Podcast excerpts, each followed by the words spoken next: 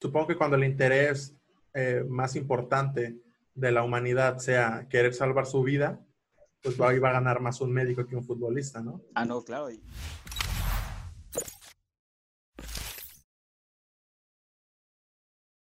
José Martín Márquez, voy a dejar que se presente.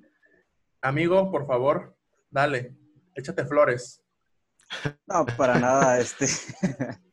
no, no se trata de, de generar esto dentro de un esquema de flores, pero si bien, este, pues, con gusto que nos estén escuchando, este, pues soy José Martín Márquez Villa, originario de La Piedad, Michoacán. Sin embargo, eh, muchas personas me conocen en realidad este, como alguien costeño, alguien de costa, ¿no? De hecho, es por ello que a estos caballeros los conozco desde Cibotanejo, que es donde, pues, por mucho tiempo viví, ¿no? Unos aproximadamente 13 años.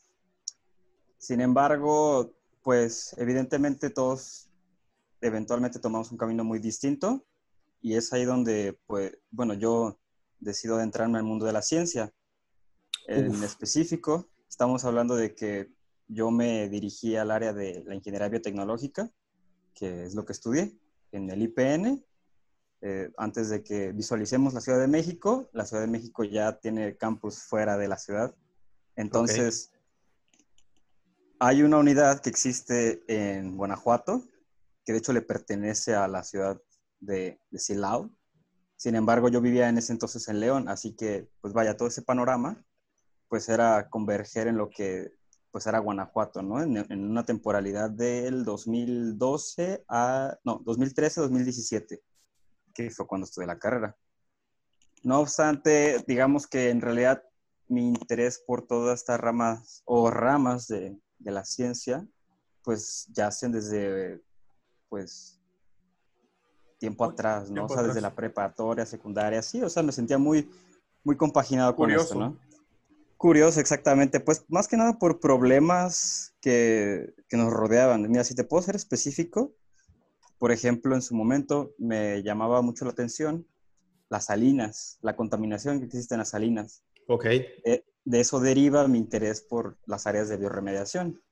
para, los que, para los que no sepan qué son las salinas, es una parte de nuestro bellísimo puerto de Cihuatanejo, en donde, pues de ahí salen barquitos, ¿no? Barquitos para pescar o... Exactamente. Y también, no estoy muy enterado, pero creo que tiran algunas aguas.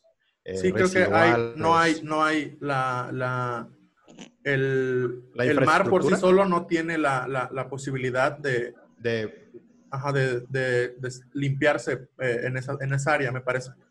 Claro. Sí, es un área muy complicada, ya que la fecha no te la tengo disponible en el sentido de cuándo existía esta empresa, pero existía una salinera hace mucho tiempo. Por eso se le denominó así.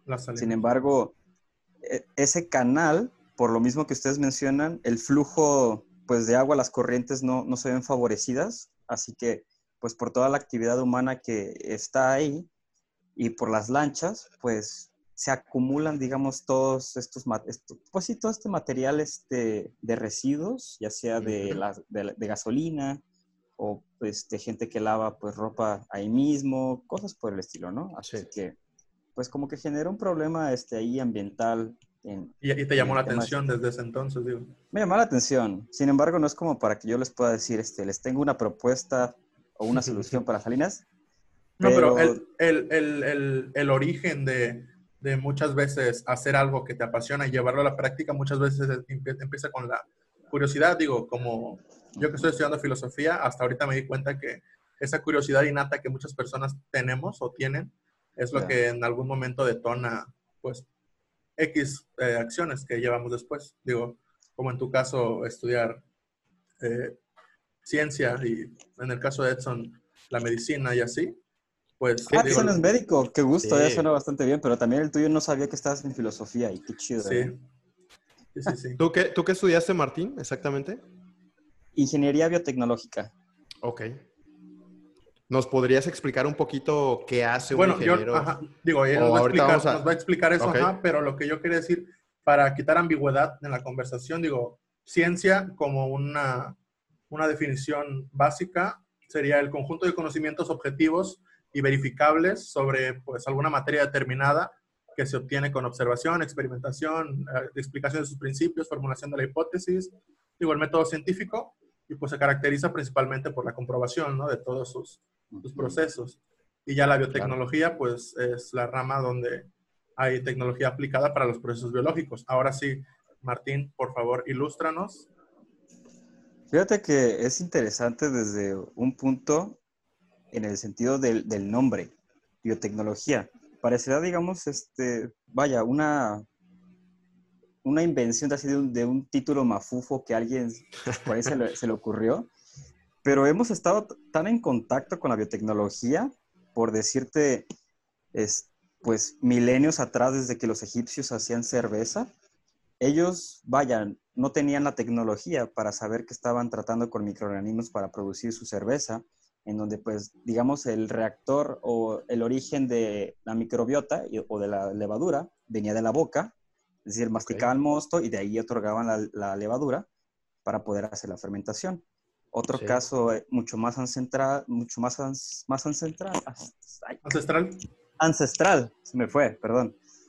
Radica pues este en la pues vaya, este en la cruza de linajes o de razas entre perros, o sea, fue lo que okay. hicimos, fue biotecnología el tomar el lobo, estar esta como le llaman selective breeding, uh -huh. o lo que viene siendo cruza selectiva, en donde pues vaya, eso fue lo que hicimos, fue una recombinación del material genético entre pues vaya estas generaciones en donde siempre el ser humano ha estado enfocado en tomar estas cualidades superiores de algún grupo y reproducirlas. Es decir, claro. tomémoslo otra vez este con el lobo y a, pues digamos, ahora obtener perros de diferentes este, características, ya sea para caza, este, finalidades estéticas o demás. Sin embargo, esto también fue pues para hacer, este, mmm, digamos, un sentido alimentario, lo que viene siendo el maíz en todo Mesoamérica, es decir, toda esta igual recombinación entre variedades de maíz, pues fue lo que específicamente nos dio variedades actuales que pues poseen rendimientos nutricionales más elevados. Ok, eso en un, en un contexto histórico. Histórico. ¿no? Ok. Sin embargo, pero entonces, ¿cómo se supone que vamos a llevar a toda la población, a todo el mundo, pues un avance biotecnológico? Me preguntaba sobre el origen o sobre fundamentos de la microbiología. Pues vaya, por ponerte un, un ejemplo, este, ya como toda clase de biología, pues nos ponemos con, Loen, con el, pues el creador del microscopio, ¿no? Por aquello de mil, 1677 aproximadamente, pues comienza a observar que existe un mundo pues totalmente desconocido para nosotros, ¿no? Microscópico. Sí, claro. Posteriormente vamos a irnos un poquito más rápido con estos personajes. Hay mucha gente importante, pero de ahí vámonos a la penicilina con Fleming, que pues fue una invención este, por accidente, ¿no? En un laboratorio sí. que no contenía las condiciones, digamos, necesarias para, pues digamos, un laboratorio limpio, ¿no? Era un laboratorio Salub, sucio. Salubres. Ajá. Salubre, ajá, exactamente. Sí. De hecho, tú me vas a ayudar precisamente en, en temas de salubridad okay. por esta área de las ciencias biológicas. Entonces, pues precisamente fue un accidente, ¿no? En, en, donde pues este mo que él observó, pues comenzaba a repeler cultivos bacterianos y que posteriormente pues ya fue el aislamiento de la penicilina. Sí. Sin embargo, hemos de converger en que qué es lo que nos hace revolucionar como, como especie. Pues son eventos pues muy específicos y de escala global, por decir, las guerras, las epidemias, sí pandemias. Entonces, ¿qué ocurre en ese entonces? La Segunda Guerra Mundial detona y pues el fallecimiento de tropas así por infecciones tan minúsculas genera una revolución en términos de ingeniería química, farmacéutica, todo, de cómo, o sea, de cómo llevar algo que existe en un volumen tan pequeño o en una caja de Petri, cómo llevarlo a miles de metros, eh, pues sí, cúbicos de producción de una vacuna pues que sea accesible a todos, ¿no? Pues claro. es aquí en donde pues ya hace la fusión de, digamos, áreas del conocimiento, como lo son la ingeniería química, como lo son las áreas biológicas, en donde al converger lo que, bueno, ahora para compartirte lo que es un ingeniero biotecnólogo como tal, Pues es el diseño de procesos que se nutren a través del empleo de microorganismos, ya sea de bacterias, hongos, levaduras, células de insecto, células de mamífero, estas con el fin de utilizarlas para producir un bien o un servicio auxiliar, utilizarlas para producir metabolitos de interés, eh, vitaminas, carbohidratos. Podrían llegar a producirse, digo, de, de, manera micro a una manera macro. Exactamente, o sea, ¿cómo llevas, como, como mencionaba, algo tan pequeño a una escala mucho más grande que pues logre satisfacer pues necesidades eh, de cualquier esfera socioeconómica, ¿no?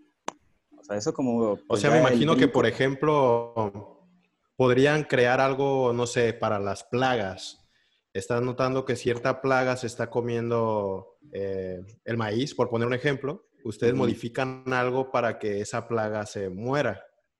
Sí, de hecho existen este, pues muchas rutas este, a través de las cuales pues las, las, plagas han sido mitigadas y precisamente es este, a través de los organismos transgénicos, en ese caso del maíz, pues es insertar pues cierta, una región en su genoma en donde ellas producen cierta molécula que pues para el insecto pues es fácilmente reconocida como algo nocivo.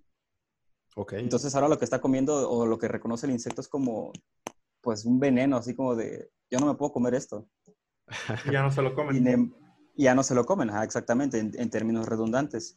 Sin embargo, pues este existe desafortunadamente, como tú lo decías en la premisa de todo esto, que hay cierta desinformación en el desarrollo de, la tecnología. Ahí te, va ahí te va un caso. Lo que existe hoy en día es una especie de amnesia en nuestro desarrollo de lo que tú quieras. Es decir, ¿por qué hay gente que cree, como tú mencionaste, que cree que la Tierra es plana? ¿Por qué hay gente que cree que las vacunas causan autismo? Sí, sí, sí me explico. es decir, es esta amnesia de la que hablo es en un enfoque de que había tanto desarrollo industrial el, siglo pasado que pues mitigó enfermedades como la polio, ¿no? Que de hecho fue un regalo para la humanidad la vacuna, ni siquiera se patentó, fue un regalo para la humanidad. Asimismo, pues como pone tú el invento que quieras, tan solo la carrera aeroespacial, todo eso. Sí. Pero como que la gente lo comenzó a tomar como algo tan normal que dejó de tener interés al grado en que pues hoy en día son como áreas olvidadas, ¿no? O como que creemos que deben estar porque ya deben estar. Porque deben de estar. Ajá, o sea, exactamente. y, y, es un punto importante porque yo creo, digo, apenas estaba eh, eh, estudiando acerca de eso, que eh, influye mucho la inmediatez de la posmodernidad en el que pues estamos bombardeados todo el tiempo de lo que, de lo que ciertas personas nos tratan de imponer cómo deberían ser la, adquisición de información, que pues obviamente ya estamos como caballitos así con los ojitos tapados y pues solamente eh, absorbemos la información que otras personas eh, hacen aparente, eh, le crean aparente importancia. Digo, como es lo de el cambio mediático, digo, pues estamos tan bombardeados de información que pues probablemente estoy, bueno, estoy casi seguro que es muy baja el porcentaje de, de, la población que tiene pues un poquito de información acerca de biotecnología, eh, eh, temas de, como eh, de átomos, cosas tan que parecen, que pasan desapercibidas, pero que deberían ser de importancia común. Digo, pues por ejemplo, deberías saber lo que está haciendo la medicina, deberías saber lo que está haciendo los biotecnólogos, digo, y no, de la, no para saber si están haciendo cosas buenas, sino para saber si no están haciendo cosas malas que puedan perjudicar tu, tu estilo de vida o tu, pues, tu, tu, salud, por así decirlo. Tu salud incluso. Ajá, digo, como es el caso actual de los transgénicos, como decía Martín, eh, saber lo que te estás comiendo, si las fresas que hay en el supermercado, digo, son sanas, por así decirlo,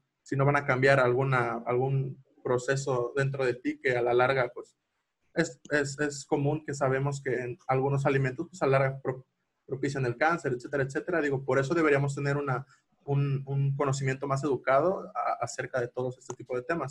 Y ahí va la pregunta. ¿Qué implicaciones crees que puedan tener, Martín, eh, el, el, tratar de hacer como un tipo campaña o, o normalizar que los tipos de temas tan abstractos que trabajan los, los biotecnólogos se vuelvan pues más digeribles para la sociedad. ¿Crees que es necesario? ¿Crees que realmente no necesita llegar a la sociedad? ¿Qué, qué es lo que opinas? Sí, de hecho, todo lo que mencionas, desde el tema ético hasta que la población se involucre con este avance, pues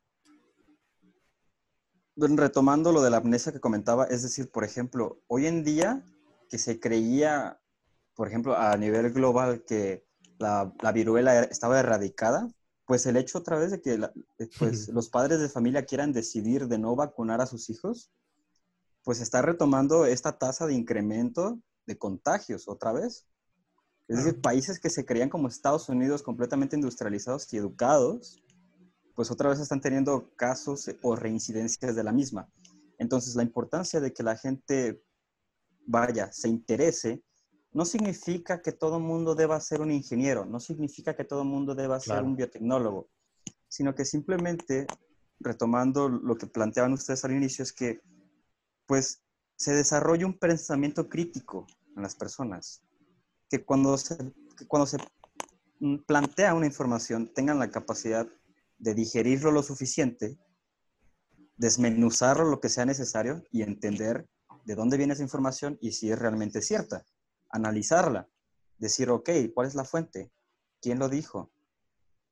Analizar a ese grado, digamos, de prudencia todo lo que existe allá afuera. Porque precisamente el siglo XXI es un mundo digital, es un libro digital que se puede leer. Solo hay que encontrar la forma de poder leerlo. Claro. Pero, ¿qué pasaba, por ejemplo, cuando ustedes y yo estábamos en la primaria? ¿Qué se decía? No, pues es que hace falta acceso a la información para que logremos entender mejor las cosas que está pasando. No era el acceso a la información. Imagínate, todas las personas hoy en día que tienen acceso al Internet y que pueden tener a, a segundos algo que quieran conocer, y lo pueden tener y ni siquiera lo hacen. Claro, digo, sí. Oigan, pero, pero ustedes qué piensan, o sea, acerca de la amnesia que comenta Martín, ¿creen que esta, esta amnesia se deba un poco a que pues estas áreas están, no están siendo impulsadas tal vez por, por la economía, que normalmente pues ustedes saben que sectores que manejan mucho dinero son tal vez a los que se les presta más atención son los que los volteamos a ver o esos sectores que, generan a lo mejor celebritismo o lo que tú quieras, son los que se les voltea a ver y se dice, ok, ¿qué está pasando aquí? ¿De qué se trata? ¿Creen que esa amnesia tenga que ver también con, pues, con la época en la que vivimos? Sí, yo creo que sí, porque digo, no sé si haya un estudio o si haya algún tipo de, de información acerca de esto que voy a plantear, pero digo, imagínate cuántas horas al día, eh, en contraste con la población, cuántas horas al día se ve Netflix y cuántas horas la gente lee papers, lee documentos, o etcétera, etcétera. Digo, yo creo que más como no impulsar las ganas de, conocimiento se está frenando. O sea, vamos para atrás. Digo, porque eh, incluso si toda la gente, si toda la, mayor parte de la población tuviera un pensamiento crítico, no importa cuántas series nuevas de Netflix hay. claro. Pero ¿de quién es responsabilidad? Pues yo una siento, responsabilidad siento que es una simbiosis, claro, es una simbiosis entre los que crean contenido basura y los que adquieren ese contenido basura. Claro, sí, entre el proveedor y el consumidor. No sé qué opinas, Martín. Mm, Fíjate que me ponen a pensar bastante, o sea, desde que plantearon el hecho de, de dónde viene pues este desinterés o por qué el enfoque va hacia información basura. A mi parecer, todo es de acuerdo a los intereses. ¿Qué es lo que se mueve más? Pues todo lo que recibe un foco mucho más grande, por decir, este, cambiándoles un poquito el enfoque todo el mundo ahora nos preguntamos con esto de la pandemia, ¿por qué gana más un futbolista que un médico? pues específicamente por estos, digamos, reflectores que son impulsados pues por una industria que adquiere muchísimo más dinero. Y es por ello que se le hace este, pues mucho más celebritismo pues a cosas, digamos, que son tan fáciles de decidir. Banales, exactamente. Si nos vamos mucho más atrás, pues seguimos teniendo el mismo esquema de vida que los romanos con los gladiadores. Los gladiadores de ese entonces son ahora nuestros futbolistas. O sea, son de, son de la misma forma tratados. Los gladiadores en ese entonces eran celebridades en donde pues ellos recibían toda la atención y todos los lujos. Es lo mismo con los deportistas. Porque, digamos, hay a través de... Ay, cabrón, moscos, perdón. Hay un dale, dale. Entonces, lo que hoy en día es que simplemente estos intereses se van enfocados, como decía Platón, a situaciones tan banales que nos generan sensaciones, pues, de emoción, vaya y que queremos este, pues perder el enfoque de las cosas que realmente importan, porque nos preocupan. Porque nos Pero es una, una, emoción también inmediata, ¿no? Ajá, tan inmediata, exactamente. Muy fugaz. Tan fugaz, precisamente, que pues por eso mismo queremos consumirla todo el tiempo. Entonces, pues los temas que realmente importan, pues los dejamos de lado. De hecho, por hacerles un pequeño Ah, comercial, ya que mencionaron, porque hay tanto contenido a veces basura en plataformas como Netflix. Hay una serie que me gustaría recomendarles que se llama Selección Antinatural. Esta plantea el por qué precisamente a veces el acceso al desarrollo es tan caro. O sea, ¿por qué querer tener un laboratorio es tan caro cuando en realidad no lo es? Y lo que plantean, de hecho, estos sujetos es, pues, empiezan, digamos, a ilustrar gente que vende productos al alcance de cualquier persona para armar su laboratorio biotecnológico. Entonces, ya se los dejo de tarea lo de la serie, ¿no? Para no perder tiempo ahí. Entonces, eso es lo que sucede, retomando la premisa de por qué pagarle más a un futbolista, a un deportista, que a un médico. Son simplemente intereses de esa industria que llevan las luces a él, Sí, claro.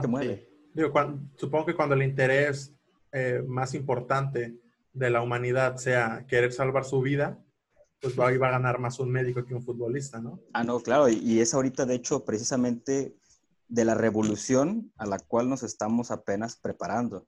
Es decir, también me preguntabas, ¿qué va a haber en un futuro? Lo que está ocurriendo ahorita es que nos está enseñando que vivíamos de una forma tan otra vez banal y fugaz. Perecedera. Perecedera exactamente, que no nos estaba llevando pues a un buen camino. El camino en términos este, materiales, vaya, eso era lo que estábamos más tangibilizados, era lo que buscábamos. Sin embargo, ahí te va. La educación que hoy en día recibimos, más bien la que recibíamos, porque ahorita todo esto ya está cambiando, pues era un esquema de hace 500 años. Y acaso digitalizada, pues por los equipos este, de cómputo y demás, ¿no? Así que recibió ligeras actualizaciones. Sin embargo, lo que ahora realmente viene, pues es todo un esquema distinto a lo que nosotros conocíamos. Y esto se va a ver, pues precisamente en decisiones políticas, eh, de desarrollo innovador, en educación, en salud. O sea, la revolución ya está en puertas, pero aún no la vemos tan tangible, porque queremos regresar al estilo de vida que teníamos. Sí, claro, porque solo podemos tomar decisiones viendo el pasado y no, no enfocándonos en el futuro. No, y está bien, es una regresión, digamos, lineal. Bueno, no, no, va a ser lineal, pero es una regresión. Observamos lo que cometimos en el pasado. Sí, y digo, y me suena al eh, Make America Great Again. Digo, pues buscan que América sea, eh, digo, eh, espera, buscan que América sea como antes, pero pues como no pueden tomar un punto de referencia este, posterior, pues toman uno, uno, uno anterior. Y, y, y, digo, tal vez el, el, mejor lugar está, está después, está en, en, otro, en otra forma de vida, pero pues como en algún momento creíste que estabas bien, pues por eso buscas eh, quedarte en el pasado o quedarte como estás y, y quedarte así. Y digo, de hecho, ahí para no perder el concepto y, y, para enriquecer lo que dices, hablando del pasado y, y en términos pues vaya de qué es lo que hemos aprendido y ya desde un tema, vamos a llamarle político. ¿Qué le pasó a Galileo en el 1600? Digamos, en ese entonces, por tratar de enfrentarse a, la política de ese entonces, pues es que él hablaba ante gente que no conocía pues nada del desarrollo pues astronómico. Claro. Cosa que pasa hoy en día tú pones a un científico a querer hablar con un político, no existe este canal de comunicación. Y es por ello que, a mi parecer, lo que importa es que los paneles, o paneles, perdón, los paneles este, políticos estén compuestos pues por equipos multidisciplinarios.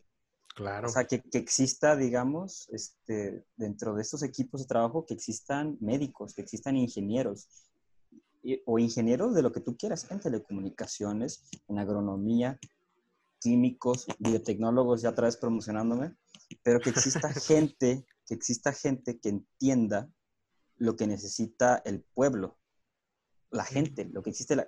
porque tal vez tú le digas, este, tal vez un político, oye, pues es que necesitamos tal desarrollo en tal lugar, no te va a entender realmente el por qué.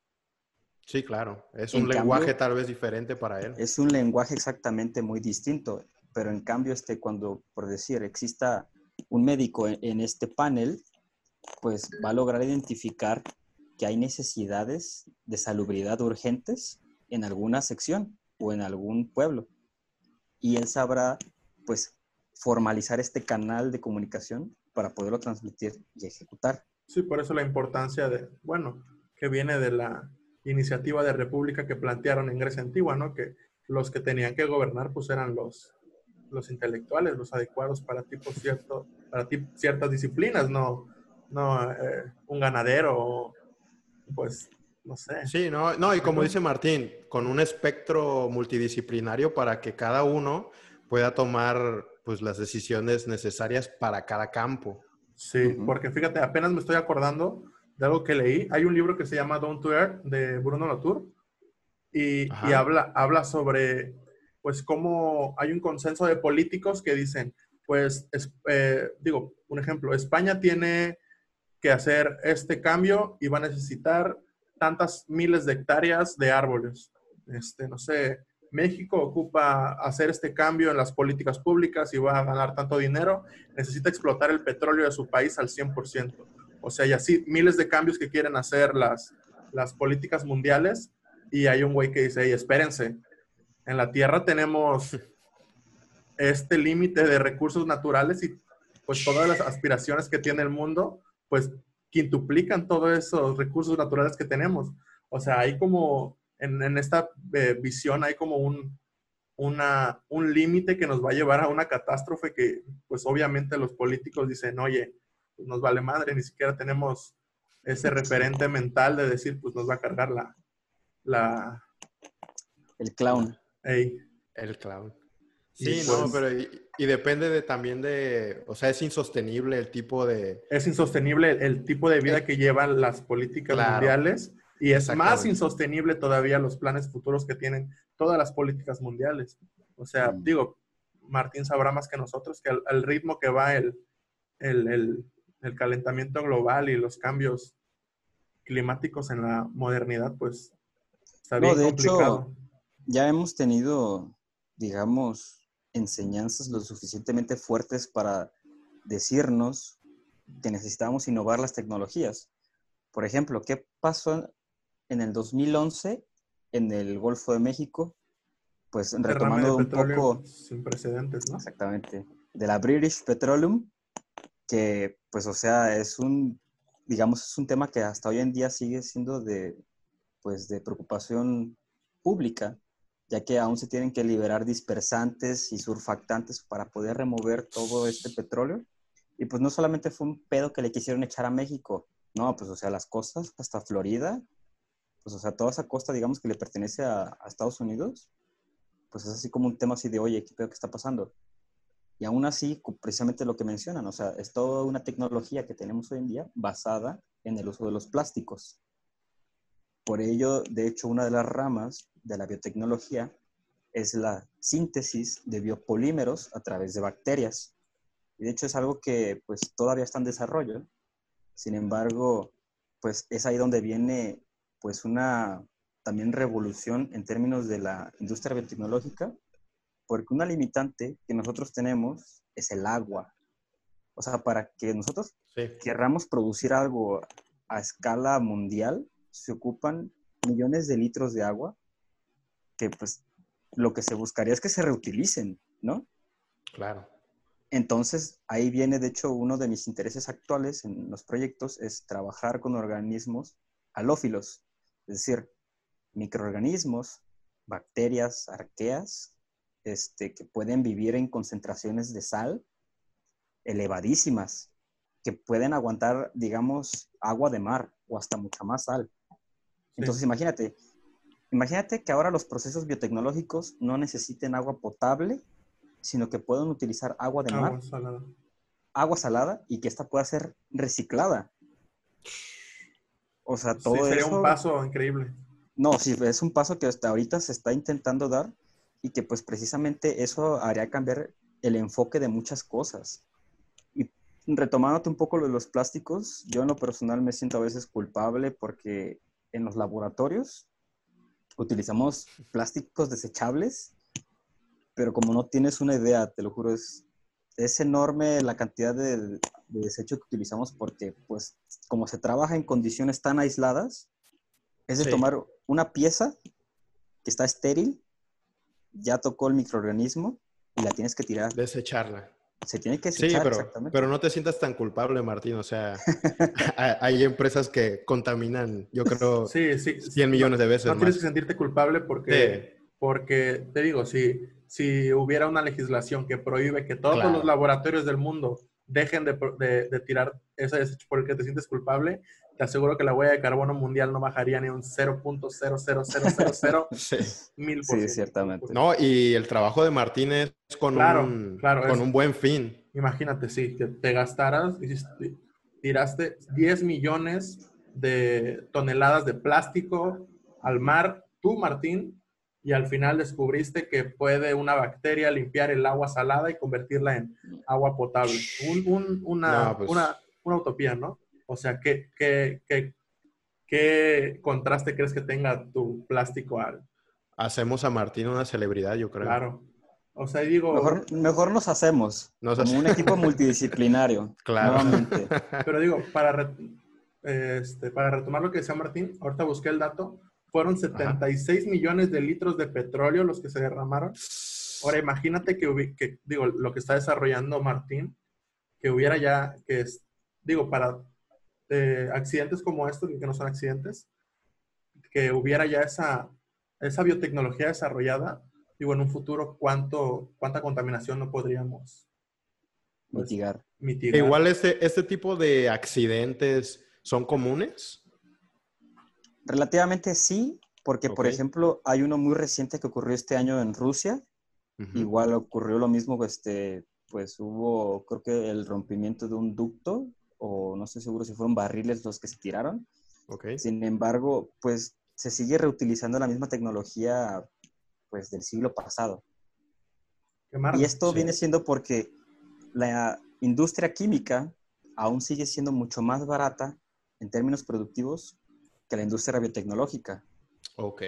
Por muy, este, así de que lo queramos poner de que este, cero huella de carbono, que cero residuo y todo lo que quieras, la industria química sigue siendo, pues, enorme, ¿no? Y ve qué, qué triste tal vez eh, que se fijen tal en cosas que son más baratas en, en, lugar de impulsar lo que nos va a dar la clave o esa llave para, para el desarrollo de muchas cosas.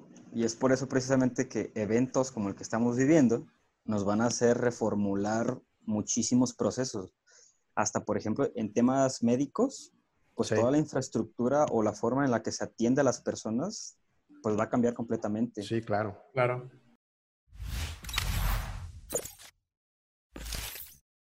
Pues precisamente, este, no solo en términos de, de atención este, médica, sino que precisamente la infraestructura y los procesos para producir este, pues, los medicamentos, que de hecho todo ese antecedente pues, es de tipo biotecnológico, ¿no? Algo que existe en la biotecnología es a lo que le llamamos pues, colores, es decir, que la clasifican. En ese término estamos hablando ya de lo que viene siendo la biotecnología roja, que es la que se encarga, vaya, de producir pues vacunas, que es la que se encarga de producir la, la insulina, y anticuerpos, todo, toda una industria farmacéutica, ¿no? Pero con bases en la biotecnología. Algo que mencionabas este, previamente es este desconocimiento de la población sobre lo que existe. Hoy en día una, mm, una analogía que me gusta hacer es la de la insulina.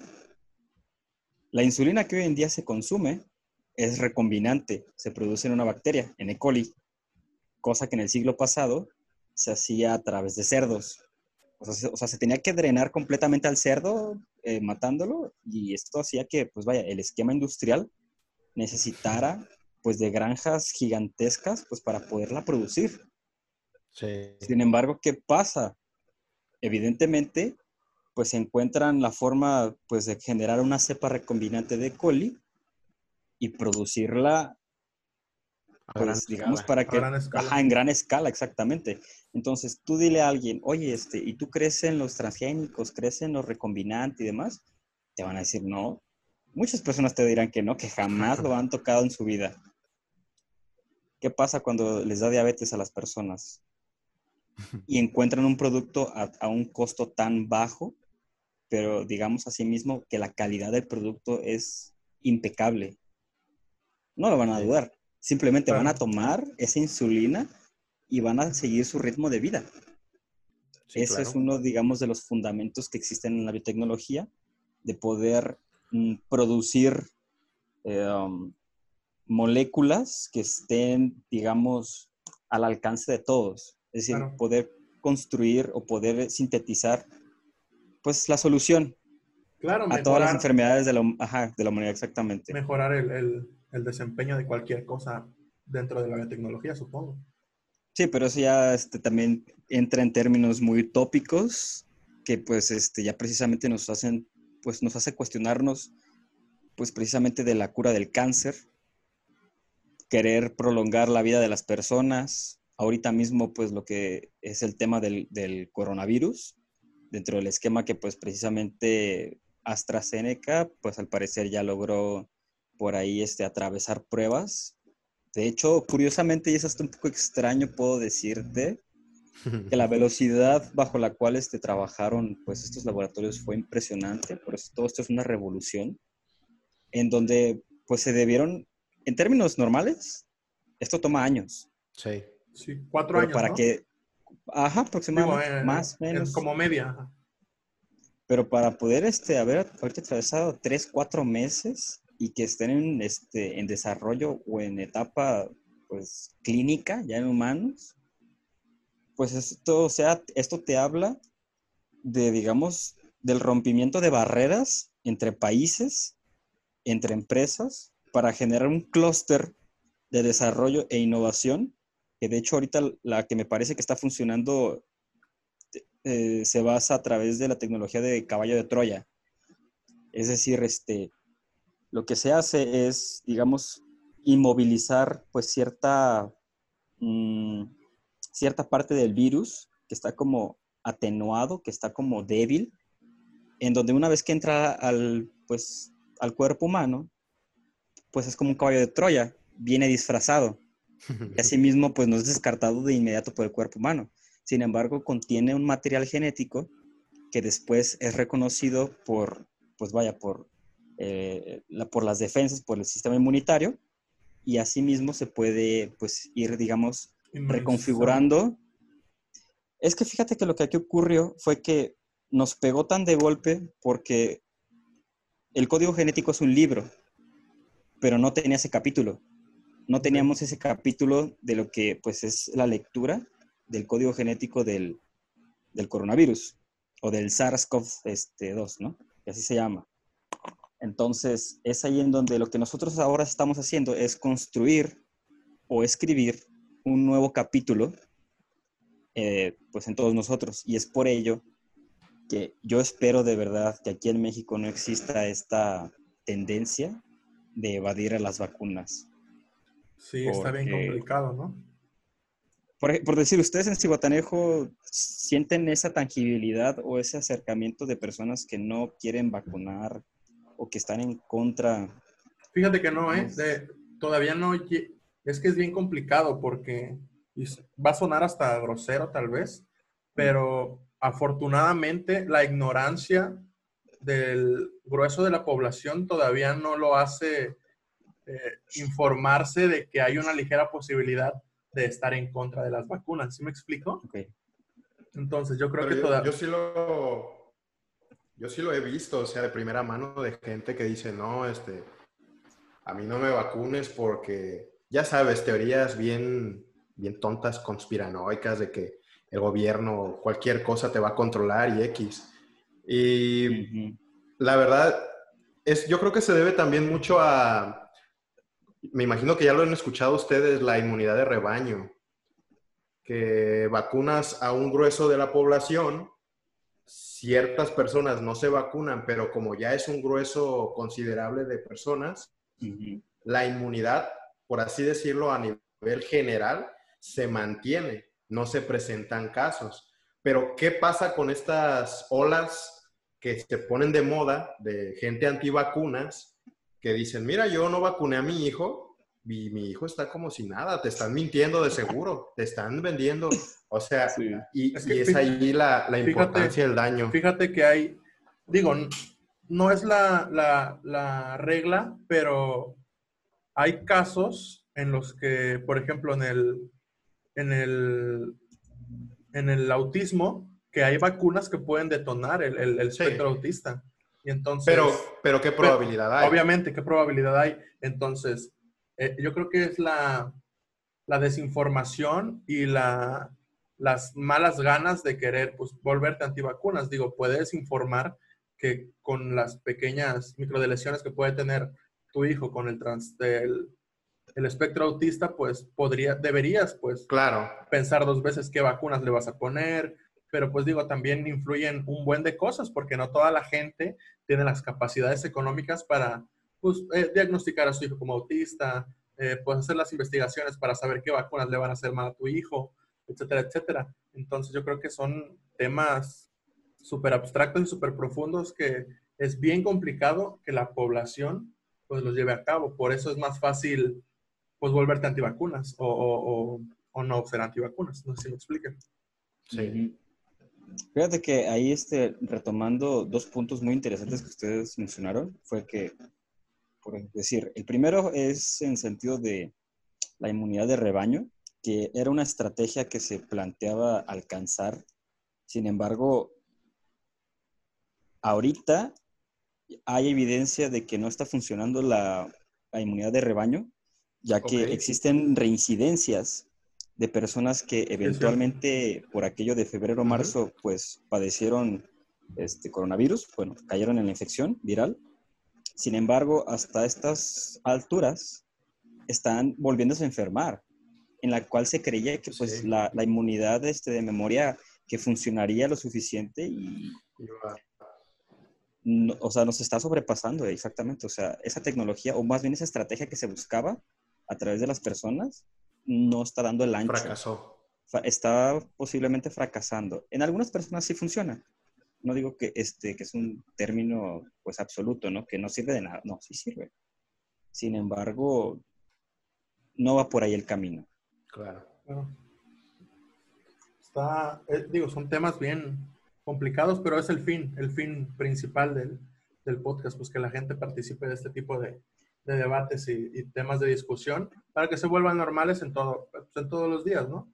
Digo, si vas a estar en una mesa desayunando con tu familia en la que todos están hablando de que pues, la microbiología no sirve de nada, pues tengas tú la, la, la, el pensamiento crítico para poder tomar la postura de decir, oigan, no sean tan mensos. O sea, aquí está este dato, aquí está este paper, aquí está el avance, el avance científico que tuvo, que tuvo la microbiología, pues piénsenle tantito, ¿no? Justo acabas de decir algo importante que fue lo que no lograba ahorita concebir de cuál era tu, tu punto, pero precisamente en el esquema de las vacunas fue un solo artículo el que publicaron en relación de vacunas con autismo, que de hecho precisamente si lo googleas está este, refutado. O sea, de hecho, cuando entras a la página, pues está publicado el artículo, pero así con una super leyendota así de rechazado por actualización. ¿De que las vacunas pueden detonar el espectro autista? Eh, es que en su momento se creía que el autismo era detonado, ya que dentro del diseño de las vacunas, uno de los componentes, me parece, es mercurio, Así que se creía que ese era, ese era el detonante, ¿no? Sin embargo, pues es todo lo contrario. Pero aún así, el diseño de las vacunas ahorita ya está completamente reformulado. Ahora, retomando tu, enfoque de la microbiología, fíjate que ese es un tema también este, muy curioso, porque uno creería que el órgano más importante del cuerpo humano es el cerebro. Evidentemente, pues es el que nos da el raciocinio, que es el que nos da el control de todas las funciones. Motricidad, ¿no? Motricidad. Pero existe un órgano que todavía, pues, no todo el mundo está familiarizado. Es un órgano que está constituido por bacterias. De hecho, se cree... El estómago. En los intestinos. Ah, los intestinos. Pero no solo los Ah, intestinos. sí, es cierto. en lo que es colon, bueno, todos los intestinos, todas las partes, lo que viene siendo este, pues toda la piel, cuero cabelludo, este, sistema respiratorio, que está cubierto por bacterias, ¿no? Y bueno, y de hecho hasta en regiones genitales, en donde se cree que aproximadamente hay como un kilo de bacterias este, en nosotros. Y que de hecho la cantidad de células humanas, por así decirlo, que te constituyen, 10 veces más le corresponden a bacterias. Entonces, sí te- o sea, imagínate cómo a veces no somos conscientes de que en realidad dependemos tanto sí, de estos fíjate, organismos. fíjate que fue la semana pasada donde escuché eh, que hablaban de eso y digo, no, no tengo el- el documento ni, ni la prueba de, de, de dónde lo leí, porque pues lo pasé desapercibido, pero sí, donde hablaban de que supuestamente, o sea, ellos, ellos refutaban a un güey que estaba platicando de que, pues, la conciencia que está en tu mente y que no sé qué, y pues estos güeyes refutaban con, si la conciencia es, es esa cosa intangible, etcétera, etcétera, y hablaban de que, pues, no está en la, no está en el, la conciencia, pues, es, científicamente podría no estar en, en el cerebro, sino hay más probabilidad que esté eh, dentro de nuestras bacterias, porque hablaban de no sé qué número de, de conexiones neuro- neuronales y sinapsis generaba el cerebro en comparación con las que generaban nuestras, las bacterias en nuestro cuerpo. Creo que eran de una a 10 millones, por poner un número, no me acuerdo. Entonces, sí, la importancia de las bacterias en el cuerpo, sí está bien, bien cabrona. Y, y digo, y lo, lo- lo supe hasta apenas. Y De por hecho, encimita, hay- claro, por sí. encimita. No, fíjate que precisamente tocas este otro punto medular en donde hay estudios que pues ponen en evidencia la conexión del cerebro con, este, con los intestinos en términos de células neuronales y de cómo nuestro estado del tracto digestivo influye en nuestro carácter. Es decir, las bacterias que yacen en nuestro intestino, al comunicarse con nuestras células, hacen esta conexión, digamos, en términos fisiológicos o términos, este, pues también neuronales, ¿no? Nos hacen, este, hasta estar de mal humor. O sea, tal vez cuando, no, no- aunque no lo sepas, hay algo que existe que te está diciendo, oye, estoy de mal humor, pero por un pedo de tu tracto digestivo. Sí, que me chingué que- 50 tacos, ¿no? Por eso estoy... ah, Por eso- ponle. O sea, me, si me chingué 50 tacos, por eso, eh, no sé, detonó un poquito mi depresión o algo así. Es posible que haya, digamos, una, digamos, un enriquecimiento de bacterias dentro de ti, pero fíjate que eso ya es un tema muy grande porque hay otras personas que hablan de cómo influye la forma en la que naces en términos bacterianos. Es decir, las bacterias que tú adquieres, si tú naces a través de vía vaginal, son muy diferentes esas bacterias a las que puedes adquirir cuando naces de vía cesárea. Cesárea. Ajá. Es decir, las bacterias a las cuales únicamente accedes por vía cesárea son cutáneas del abdomen, ¿no? Sin embargo, una vez que te, digamos, enriqueces de esta microbiota que se encuentra, pues, en el tracto vaginal de, pues, de nuestra mamá, pues, está claro. comprobado que previene muchísimas más enfermedades que aquellos que nacen por cesárea. Si, si naciste por cesárea, no eres un humano, eres un... un- Nunca un naciste. ¿no? Nunca- No, sí, de hecho, yo soy, yo soy de cesárea. Yo soy de cesárea. Yo fui una extracción, un tumor. Ah. No, y de verdad, este, eso es todo un tema muy, muy interesante porque de hecho el, el estudio habla de infecciones en bebés, de cómo este, niños que nacen por cesárea son mucho más propensos a tener infecciones de oído.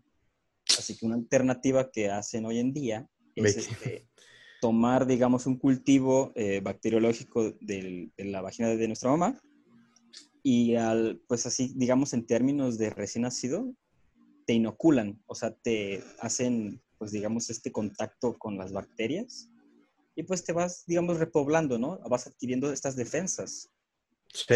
mira, en términos microbiológicos, no nos damos abasto, de verdad. Sí, no, y de hecho tú, Edson, que eres médico, pues eres el que tiene ahí contacto con pues, esta área precisamente, ¿no? Sí, no, y fíjate, por ejemplo, en enfermedades venéreas, pues obviamente se recomienda que el bebé no pase por el canal del parto, ¿no? Para evitar que el, que el bebé este, se le pueda transmitir algún tipo de virus o lo que sea. Pero lo que tú dices está muy, muy interesante, o sea, cómo desde el momento en el que tú naces, ciertas condiciones te van a, por así decirlo, facilitar o no que tengas ciertas patologías. O sea, está bien, bien grueso. Y lo que mencionas también de las bacterias, también explota la, cabeza de, todos nosotros. ¿Tiene algún, ¿Tiene algún nombre este conjunto de, de bacterias que, que tengan, por así decirlo, estas conexiones que produzcan, pues no sé, que a lo mejor esté enojado, que esté... ¿Ya se le adjudicó algún nombre a este conjunto, de, bacterias? Hay muchas formas de llamarles. Es decir, en primer lugar, este, vayámonos este, al siglo pasado, por ejemplo, antes se le llamaba este, flora bacteriana, porque antes se le creía que eran este, vegetales. Ahora el término es este, microbiota. Microbiota. Entonces, esta microbiota en realidad es un organismo simbionte, si le quieres llamar ya de una forma concreta, es un simbionte. Estamos en simbiosis con, él, con ellas, ya que, pues, muchas veces lo que ellas hacen este, en cualquier tracto que, te que tú lo encuentres es romper cosas que nosotros no podemos naturalmente, que nuestras células no pueden. Entonces, con sus enzimas digestivas, pues nos rompen, este, este, por decir, este, la celulosa de las frutas o de los vegetales. Y asimismo podemos este, irla reincorporando a nuestra, pues digamos, a nuestra fisiología, la producción de vitaminas. O sea, de verdad le debemos la vida a las bacterias. A las bacterias, literalmente. Completamente. No, y de hecho, precisamente son ellas las que se encargan de darles en la madre a las que se encuentran, digamos, este, pues en nuestro entorno. O sea, todo lo que tenemos en la piel de hecho, ellas precisamente generan un biofilm que pues precisamente se encarga de protegernos de, pues, de estas invasoras. Así que, pues de hecho ese es otro término que le puedes adjudicar, es la producción de un biofilm, que de hecho por eso dicen, no te bañes tantas veces en el día. Básicamente lo que haces es pues deteriorar o borrar, digamos, esta, esta generación de protección y quedas mucho más expuesto. O sea, si hay gente que dice, no, es que es mucho más higiénico, bla, bla, pero es un equilibrio, ¿no? Hay que encontrar el equilibrio. Como por ejemplo, no sé si lo has visto, pero alguna vez me topé por ahí un estudio que comparaba la resistencia que tenían los vagabundos, por ejemplo. Ya ves que es, pues esas personas comen, no sé, que se encontraron el hot dog en el bote de basura, que tienen que sobrevivir, pues, ¿no? Yeah hicieron, agarraron un grupo de vagabundos y compararon a un grupo de personas que no era vagabunda y pues llegaron a la conclusión de que estas personas, como no tenían esta precaución, por así llamarlo, tenían una mayor resistencia a diferentes patógenos que los que sí se cuidaban, por así decirlo. Y entonces yo digo, bueno, está bien, está bien interesante cómo algunas personas dicen, no, me voy a cuidar de más o me voy a, voy a crear esta burbuja para que no me ataque ningún microorganismo, pero pues es encontrar el equilibrio, vaya, ¿no? Claro. Exactamente lo que dices es algo que ocurre, y eso sí, hasta en, en Cihuatanejo yo lo veía mucho. Lo que las nuevas generaciones de padres son el, crear niños burbuja. Es decir, ¿por qué ustedes, o yo, o sus papás, somos este, pues más capaces de afrontar infecciones por haber ido a los tacos, por haber este, jugado casi toda nuestra infancia es cierto, en la ¿eh? Digo, toda esta inmunidad, sí, Siempre, siempre ha habido casos, pero digo, justamente yo que nunca había escuchado, tuve muchos amigos que, igual tuvieron a sus hijos y era el tema de que no, es que mi hijo es alérgico a las proteínas, mi hijo es alérgico a los lácteos, o sea, hasta de su mamá, o mi hijo es alérgico a, no sé, la carne, X cosa, ¿no? Y yo decía, verso, o sea, y como por parte de ignorancia, pues nunca lo había escuchado, pero digo, sí es una revolución nueva en la que los bebés sin, eh, nacían con algunas predisposiciones diferentes o no convencionales. Entonces, tú sí te encuentras, digamos, mucho más, este, pues tangible con este escenario de los papás burbuja. Sí, sí, claro. Digo, tengo un amigo en específico que su hijo no come ninguna proteína este, animal, no consume lácteos, este, creo que nunca le ha dado azúcar. Digo, hay algunas cosas que son buenas, ¿no? A la larga, pues que no consuma azúcar, pues está medianamente bien, pero digo, que no consuma ninguna proteína, ningún lácteo, etcétera, etcétera, que, que digo, no por el tema de, de, de, salud nutricional, sino en el, en el tema eh, eh, microbiológico, supongo que tiene que tener sus beneficios toda esta interacción con, con todos los tipos de alimentos, ¿no, Martín? Sí, completamente de acuerdo. De hecho, yo recuerdo bastante a un profesor de la carrera que nos daba, pues, inmunología, vaya. este, él es cardiólogo. Y lo que él decía es que, así literal nos decía, es que por favor dejen a los niños jugar con perros. De hecho, de, es en gran parte y en gran medida ahí este, una fuente de inmunidad tan grande que pues muchas veces así de que dicen los papás, ay, no, no, no, no, que no se le acerque el perro, que no lo huela, no, que no lo toque. No, pues imagínate, o sea, lo estás haciendo un niño burbuja, o sea, sí se entiende de que tal vez hay padres que se asustan porque podrían morderlo, ¿no? Pero créeme, eso simplemente, como te decía, añadirle capítulos al código genético de ese niño para que sus defensas estén listas y ya reconozcan los patógenos del medio ambiente. De hecho, de seguro ustedes también lo han visto ya cambiando un poquito con amigos extranjeros. Claro. No, sí, la microbiota de un mexicano con la de un inglés. no, es, totalmente diferente, sí, se comen un, taco con salsa verde y no salen del baño en un mes. Se mueren, pues, no, sí, no, no y existe el término de, pues, la diarrea del viajero, ¿no? Que, pues, al mexicano, la verdad, pues, nunca o casi nunca la va a experimentar por, pues, toda esta protección que ya tenemos. Exactamente, sí, pues es que en términos culturales nosotros, pues, como que de cierta forma, no sé cómo decirlo, pero de cierta forma estamos tan predispuestos al medio ambiente o adaptados a él mismo que, pues, somos muy resistentes. Pero eso no quiere decir que yo vaya a ir a otro país y vaya a aguantar su comida, ¿no? Pues obviamente, este, todo lo que existe en términos microbiológicos, ponle, este, en Estados Unidos o en Canadá, pues va a haber algo que me va a dar en la madre y va a ser así como de verga. Pues es porque se está, digamos, reescribiendo en cierta parte a lo que soy resistente. Así sí, claro. De hecho, es que ahorita se me vino a la mente, de hecho, un familiar. Bueno, es este, un chico que se casó con una prima que viene de Inglaterra. Un primo que se casó con una prima. Ajá. son de Monterrey. Sí, yo también escuché eso. No, son de Monterrey. Bueno, corrijo o redefino. es un muchacho que se casa con una de mis primas y él viene de Inglaterra.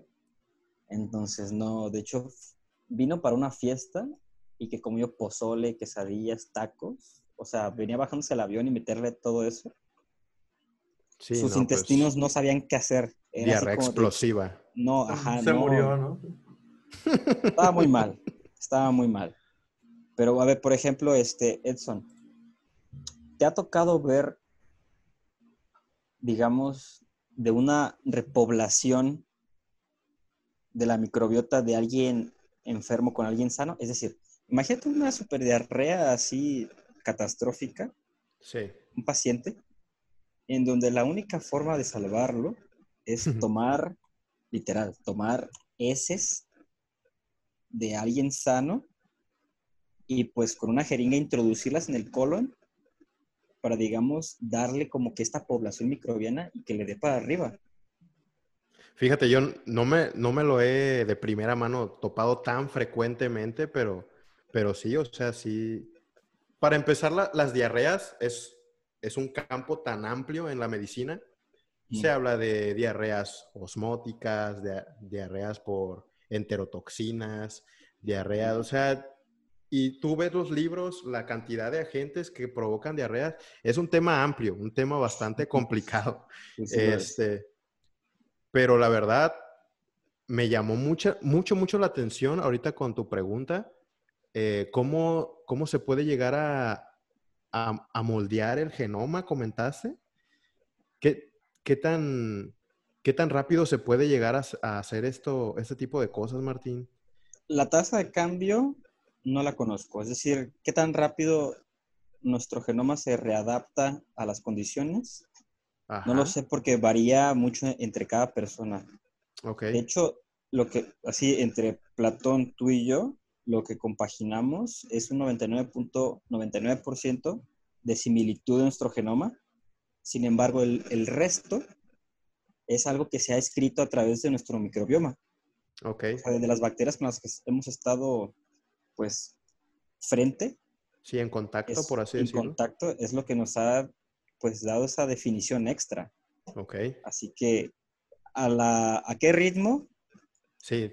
los tres atravesamos etapas muy distintas, así que es muy complicado saberlo.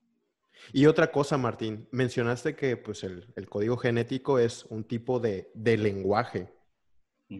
Ya, ya sé que a lo mejor esta pregunta puede ser un poco burda o lo que tú quieras, pero ese lenguaje, ¿cómo? No sé si tú te lo has preguntado a lo mejor alguna vez en tus noches existencialistas o lo que sea. Ese lenguaje, ¿cómo, cómo es que apareció ahí? O sea, ¿fue de, fue de la nada? ¿Hubo un proceso de miles de años al azar tal vez? ¿Tú, ¿Tú, qué opinas? ¿Cuál, ¿Cuál, es tu punto de vista acerca de, de ese lenguaje que pues existe y está en, entre todos nosotros? Fíjate que es una pregunta que casi siempre se ve en todas las materias de biología, de bioquímica principalmente. Ajá. Y que aún así que es un tema que se ve, siempre queda a tarea de mañana, y es algo que nos aborda. Sí. Porque pues no estuvimos ahí en el momento en la que nuestras bases nitrogenadas se definieron como ATCG, okay. con hasta U, por ahí metida este, en el ARN, pero principalmente con ATCG. ¿Cómo fue que se definieron estas cuatro bases nitrogenadas para definirnos en este genoma?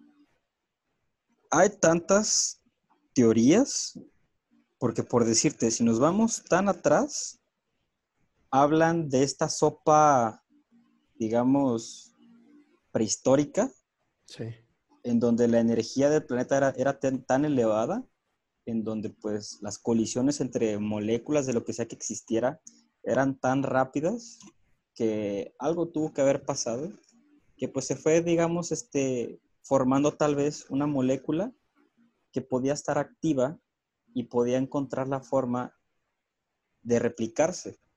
Okay. De hecho, posteriormente, este, de alguna forma, encontró una vesícula en la cual protegerse, envolverse, y ya iba tomando una forma, pues, esferoide de, pues, lo que viene siendo la protección de la célula, pero conteniendo una molécula de información. Ok. De ahí en fuera ya estaríamos hablando que los primeros organismos fueron pues los fotosintéticos, pero bacterias fotosintéticas llamadas cianobacterias, que fueron las que oxigenaron la atmósfera, pero luego ya existen otras ondas así mucho más complejas, que son así como de, a ver, güey, ¿cómo puede ser que de una bacteria haya alcanzado a ser un organismo superior? ¿Cómo fue sí. que se convirtió en una planta? ¿Cómo fue que adquirió más carácter, más forma, más cualidades? Pues ya están hablando de que, por ejemplo, este, lo que pudo haber ocurrido fue que, pues, hubo esta fusión como entre células. Okay. De, hecho, se, de hecho, se cree que la célula como tal de hoy en día, la eucarionte, que es, nosotros somos eucariontes, tuvo que haber engullido algunos componentes. Por ejemplo, este, la mitocondria se estima que fue otro organismo que eventualmente fue engullido y fue reincorporado al metabolismo. O por ejemplo, las plantas las plantas de, de, alguna forma tuvieron que haber engullido lo que vienen siendo los cloroplastos, esta forma verde. Entonces, Que tú me preguntes, ya volviendo un poquito más atrás, porque ya irnos a este tema de, evolución es demasiado grande, que tú me preguntes, ¿cómo fue que salieron esas cuatro bases nitrogenadas? No, pero tú estás más cómodo con, con esta teoría, ¿no? Que son eventos aleatorios que dieron todo eso. Hay, hay, un artículo que yo creo que se los voy a compartir. Hay un artículo. Por favor. En donde, se, donde no se sugiere. Se encontró que en restos de meteoritos existen moléculas muy similares a, pues a lo que, digamos, acontece a, a las bases nitrogenadas, vaya. Así que es así como de que, a ver, a ver, a ver. O sea, no es, digamos, una molécula. Es como de que, uy, quieto. Sí, sí. Ajá.